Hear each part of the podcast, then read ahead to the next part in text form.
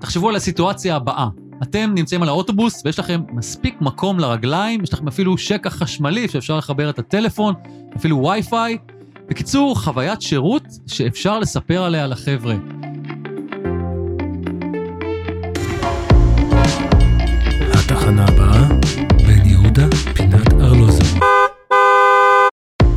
אהלן, אני גיא ליברמן, ואתם על שיחות על הדרך, הפודקאסט של החברה הממשלתית נתיבי איילון. החברה מקדמת פרויקטים רחבי היקף בכל המדינה, יחד עם משרד התחבורה ורשויות מקומיות, במטרה לספק לנו פתרונות תחבורתיים אפקטיביים. ואיתי נמצאת דוקטור בקי שליסלברג, שמשמשת כסמנכ"לית תוכנית אב בנתיבי איילון. אהלן. שלום. אה, לפני שנצלול לדברים המאוד מאוד מעניינים שאת עושה, ושגם צריכים להשפיע עלינו, או אמורים להשפיע עלינו, אני אשמח כמה מילים עלייך, קצת שנכיר. אוקיי, okay, אז אני מתכננת ערים במקצוע, עובדת בתחום התחבורה הרבה מאוד שנים. הדגש שאני תמיד מביאה זה הפן האנושי, פן החברתי. אני חושבת שאנחנו כולנו מודעים מאוד לפן הכלכלי של התחבורה, והולך וגובר הפן הסביבתי, ועכשיו זה גם המקום להסתכל גם על הפרט, על החברה, על ההכללה החברתית-כלכלית, וזה המסר שאני מנסה להביא לעבודה שלי. אוקיי, okay, אני אנסה תכף אה, לרדת ממש לרזולוציות כדי שנבין לגמרי למה את מתכוונת, כי אה, זה חשוב. מדברים הרבה על היפוך הפירמידה, שאם עד לפני עשר שנים, או פחות או יותר, על לוחות הזמנים, דיברו רק על נהגי הרכב הפרטי, אה, איך נמצא להם כבישים יותר טובים, איך נגיע יותר מהר לחופשה בצפון. היום מדברים על תחבורה ציבורית. מה זה אומר מבחינתך? אז קודם כל, היפוך הפירמידה זה לשים קודם כל את ההולך הרגל בלמעלה, אחר כך את הרוכב אופניים או הקורקינטים, אה, אחרי זה התחבורה הציבורית על מגוון אמצעיה, הרכב המסחרי, אפשר לשכוח שיש לנו גם סחורות שצריכים להגיע לאנשהו, אה, ורק אחרי זה אנחנו מדברים על מוניות ואז רכב פרטי. כלומר, זה משנה את ה... מה למעלה, מה הסדר החשיבות בחלוקת הזמן, מרחב של הרחוב. אפשר להגיד ש... שהגענו לזה קצת באיחור, נכון? אני חושב שבארצות, לפחות כאלה שאנחנו רוצים, שאנחנו משווים את עצמנו אליהן, ארצות מפותחות, התחבורה הציבורית כבר מזמן היא שם המשחק. אה, ללא ספק, ההשקעות שלנו בתחבורה הציבורית קצת באו באיחור, אבל אני חושבת שיש דברים באופי הישראלי שלנו, שאנחנו דווקא מובילים, כל השימוש בכלי רכב ממונעים אישיים, כמו קורקינטים, עם כל המגרעות שהם יוצרים, אני יודעת שגם יש קצת אה, חוסר הסדרה, אבל בזה אנחנו אה, די מקדמים את העולם, גם בשימוש, גם החברות, מגוון חברות, ואני מקווה בעתיד המאוד מאוד קרוב, גם בהסדרה של הכלים האלו לטובת הכלל.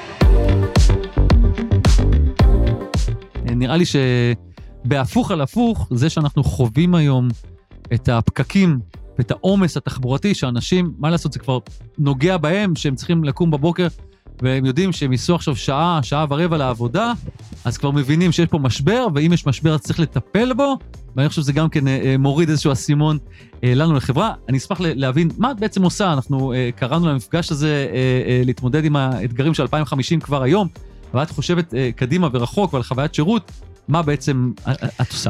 אז כמו שכולנו יודעים, הנושא של גידול אוכלוסין במדינת ישראל הוא מבין הגבוהים בעולם. ולכן אם אנחנו רוצים גם לא לחזור לחוות את המשבר שיש לנו היום בעוד 10, 15 ו-20 שנה, אנחנו צריכים היום להתחיל להתכונן לא, לאותה גידול אוכלוסין אה, שאנחנו צופים. אז אצלנו בחטיבה אנחנו עוסקים הרבה במה אה, שאני קוראת Data Driven Decision Making. כלומר, זה לקבל החלטות מבוסס נתונים, זאת אומרת שאוספים הרבה נתונים, יש לנו הרבה כלים של אנליטיקה, ומזה אנחנו בעצם מדמיינים איך הדברים צריכים להיראות באותו 2030, 2040 ו-2050, ומכינים את התוכניות שמפה ועד לשם. אה, זה תוספות של אה, שירות באוטובוסים, זה מתקני, אה, מתקני מעבר, מסופים, זה הסעת המונים העתידית, אחרי שיגמרו את האדום, ירוק, סגול, מה הבא, ובערים אחרות גם, גם בבאר שבע, גם בנתניה, גם באשדוד ואשקלון, מה הסעת המונים לאותם מקומות. זה כל הזמן להסתכל על המגמות, לצפות את העתיד עד כמה שאנחנו יכולים, להחליט, להכין תוכניות אה, שנותנים מענה לצרכים ההולכים וגדלים לניידות במדינת ישראל. תוכניות, אה, כן, בהתאם למספרים האלה. מאוד קשה לדמיין את זה, אני חייב להגיד. אני אה, מכיר את המספרים, כל פעם זורקים משהו אחר, אבל אני חושב שפחות או יותר מדברים על זה שבשנת אה, אה, 2040 יהיו פה 16 מיליון תושבים. נכון. אה, מה המספרים שאת מכירה, שאת אומרת, אני, אני פועלת מול הנתונים? איזה נתונים את מסתכלת עליהם, חוץ ממרכיב האוכלוסייה? אז בנוסף לאוכלוסייה צריך לחשוב איפה יתקיימו הפעילויות שהן אינם למגורים. איפה עובדים, איפה צורכים אה, שירותים, איפה קונים, וביחד, מה שאנחנו משתמשים בנתונים האלו, אה, כדי לחזות מהם הצירי תחבורה הציבורית שאנחנו צריכים, אה, איפה צריך כלי יותר גדול, יותר קטן, ומכינים את כל הנושא הזה לקראת אותה שנת יעד, דואגים שיהיו פתרונות לעתיד. לשכונות החדשות, לגידול בערים. זה מה שאנחנו עושים. אני מכיר, קודם כל זה נשמע לי מסובך מאוד, כי, כי גם מינהל התכנון, אה, אה, לפעמים קצת קשה להבין אה, איזה תוכניות הוא מקדם, באיזה, מה הסדרי העדיפויות. למשל, מקום שמאוד מעניין אותי כבר הרבה מאוד שנים, זה אזור תעש רמת השרון. אה, אה, כל מי שמכיר, ממש אה, קצת צפונית לכביש 5, Mm-hmm. ממערב לכביש 4, אה, כל האזור של תעש, מפעלי תעש שהיו שם עד לאחרונה ועברו משם, בעבר תוכנן שם אה, אה, הפרויקט של 23 אלף יחידות דיור, היום אנחנו מדברים כבר על 38 אלף יחידות דיור, עוד לא בנו דירה אחת, אה, וזה רק תוכנית אחת, לאורך כביש 5 מתוכננים עוד פרויקטים ענקיים, אם זה באזור אה, גלילות, אם זה אחרי זה בהמשך ממש על קו החוף, באזור של דרום, אה, דרום הר הרצליה, באזור בתל אביב. זאת אומרת, איך מתכוננים בכלל לדבר הזה? אז אני אוסיף, אתמול היה כנס ראש הממשלה דווקא על פינוי אה, של התעשיות במפרץ חיפה, אז מפרץ החדשנות, אז זה עוד פרויקט, 100,000 מגה תושבים. פרויקט, עוד מגה פרויקט. אין ספק שחלק מהקושי שלנו זה לחזות את אה, אחוזי המימוש. אה, מה יבוא קודם, כמה יתממש, ובשביל זה אנחנו משתמשים בתרחישים. אה, ובוחנים אותם, אם ככה, אזי ככה, וזה, משתמשים המון בסימולציות, בתרחישים, בסימולציות, אה, כדי לנסות לראות מה הפתרון שהוא יכול לתת מענה טוב ביותר למגוון האפשרויות של העתיד. אה, אין ספק שזה אתגר, ואנחנו הרבה משתפים פעולה בין הרשויות המקומיות, עם מינהל תכנון, עם משרד הבינוי והשיכון, עם כמובן משרד התחבורה, אבל מנסים ליצור אה, חזון משותף ולסכם על הפתרונות אה, שמקובלים על כולם. יש לנו הרבה הרבה מאמץ על אה, בניית אותו אה, תפיסה משותפת בין כל הגורמים, ואין ספק שהרשויות המקומיות הן בלב הדבר הזה. אז אולי תקחי אותנו לאיזושהי תוכנית אחת, או תוכנית הכי אה, מרכזית שאת עובדת עליה, או, דברים שכבר החלק שלכם בחברה כבר הכין איזושהי תוכנית והחברה פועלת לפיה, זאת אומרת, משהו שאנחנו יותר יכולים לראות בעיניים או להכיר. אז בנתניה אה, היה פרויקט ראשון של להסדיר את התחבורה הציבורית, ועכשיו מתחילים להקים אה, נת"צים, נתיבי תחבורה ציבורית, בלב העיר. ואנחנו יודעים ש... אז זה השלב ראשון. זה, ל... אני מקווה שבשנים הקרובות אה, כבר המסלולי תחבורה ציבורית בעיר כבר יפעלו. אבל אנחנו הסתכלנו גם מעבר לכך, לקראת אותו 2050, שאנחנו כולנו רואים שנוסעים בכביש 2, כמה נתניה פשוט צומחת במהירות, וגם אזור התעסוקה שלה הולך ומתפתח. אז אמרנו, הנת"צים והתחבורה הציבורית, זה מחזיק עד תקופה מסוימת, אבל מעבר לזה, צריך להמשיך להסתכל על נתניה כמרכז מטרופוליני משני, שבעצם מתחילים לעבוד שם גם מכפר יונה וגם מהיישובי uh, השרון הסובבים. אז תכננו שם שדרוג מאוטובוס ונת"צ, שזה מאוד חשוב, ואוטובוסים חשמליים עם uh, מסופים כבר עם עמדות טעינה, אבל לדור הבא, שזה הסעת המונים של העיר אה, נתניה וסובביה, שזה אומר אה, קווים שמחברים את, אה, או ב-BRT או ברכבת קלה, תלוי אה, באיך הדבר הזה יתפתח, לאורך 57 נכנס העירה, מפזר, מנצל את אותם נתיבי תחבורה ציבורית שהיום מפתחים, כדי לשדרג אותם להסעת המונים. אני חייב לשאול אותך, אני מחייך פה, כי אני אה, אה, מלווה את תחום התחבורה כבר אה, לא מעט זמן. אה, אני לא יודע מתי יאזינו לפרק הזה, אנחנו מקליטים אותו עכשיו בוועידת אה, מוני אקספו בתל אביב, אה, באולפן השקוף של אה, נתיבי איילון, אבל אה, אה, אם את מזכירה את כביש 57, שם פרויקט מאוד מאוד גדול, אה, דווקא של נתיבי ישראל, פרויקט של 2.5 מיליארד שקלים, שמיליארד שקלים כבר יצאו לתכנון, והפרויקט הזה נעצר, נכון. צריך להגיד. אז גם יש פה גם עניין של כסף, זאת אומרת, זה לא רק עניין של אה, תכנון. נכון. את גם נתקלת ב, ב, באתגר הזה? אמ, אה, בעקיפין, אה, אנחנו מכינים את התוכנית עד לשלב הפרוגרמה, ואז בעצם צריך לקבל תקצוב לתכנון הנדסי וביצוע. אמ, אחד הדברים שקורה לנו, נגיד בחברה הערבית, הכנו את התוכנית האסטרטגית להשקעות בערים הערביות, אני חושבת שהיה לכם אה, פה נציג הפרויקט, ובעצם אמרו לנו, תעצרו את הפרוגרמות, כי אנחנו רוצים לראות שהתכנון הנדסי של הפרוגרמות שכבר הכנתם, יוצא לביצוע לפני שמכינים עוד.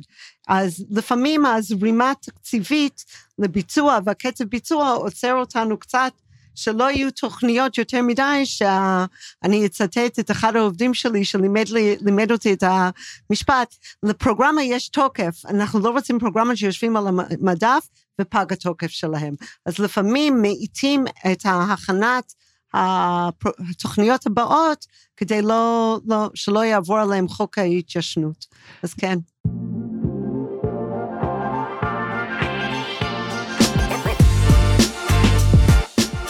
תגידי, אולי תקחי אותנו לאיזושהי דוגמה מהעולם, אה, אני בטוח שאת מסתובבת ורואה עוד מקומות, בטח גם חלק מה- מהעניין המקצועי, מקום שאפשר להסתכל ולהגיד, ככה הייתי רוצה ש- שיראה לפחות חלק ממדינת ישראל. אז אני דווקא אדבר על הצד של הממשל, שאני אני מאוד אה, חושבת שחלק מהאתגרים שלנו זה מבנה, מבנה ממשל, והיכולת שלנו לשתף פעולה ולקבל החלטות.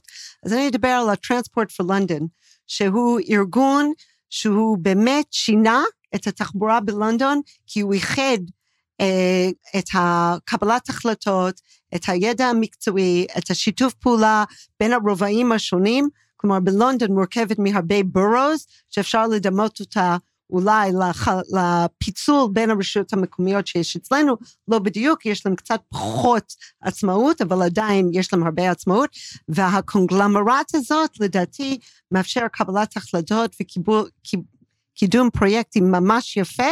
ראינה את אליזבת ליין שנפתח לא, לא מזמן, אה, גם הרבה נת"צים, הרבה שימוש בתחבורה ציבורית, אני חושבת, ועכשיו עושים גם הייווייז לאופניים, אני חושבת שאפשר לראות את השיפור בממשל שמביא לפרויקטים מאוד יפים.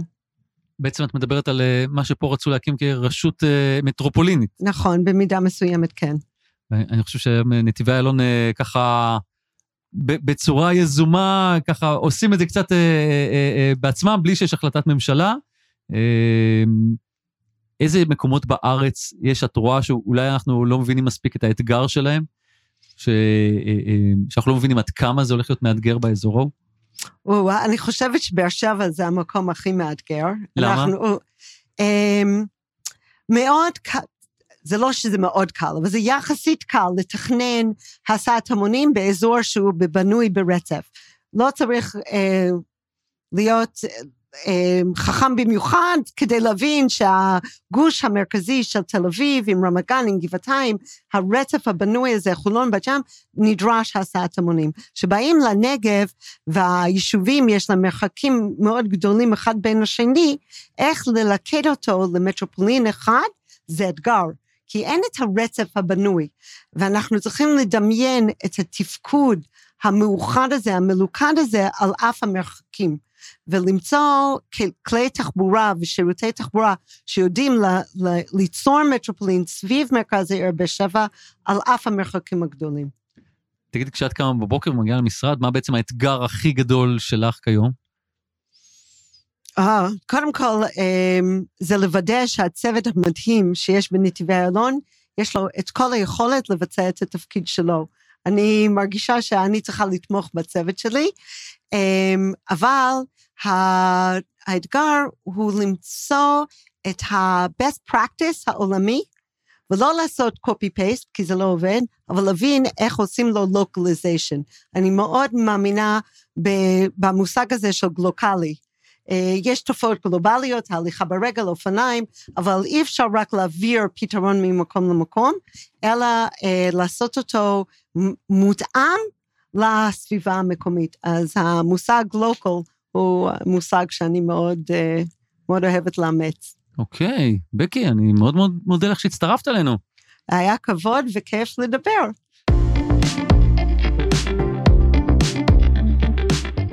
אוקיי, okay, אנחנו מסיימים עוד פרק של אה, שיחות על הדרך, הפודקאסט של uh, החברה הממשלתית נתיבי איילון. חפשו אותנו בעוד פרקים, המון שיח על תחבורה, שיח על דברים שלא ידעתם, פתרונות, uh, דברים באמת מדהימים. אני גיא ליברמן, בקי, תודה רבה. תודה לך.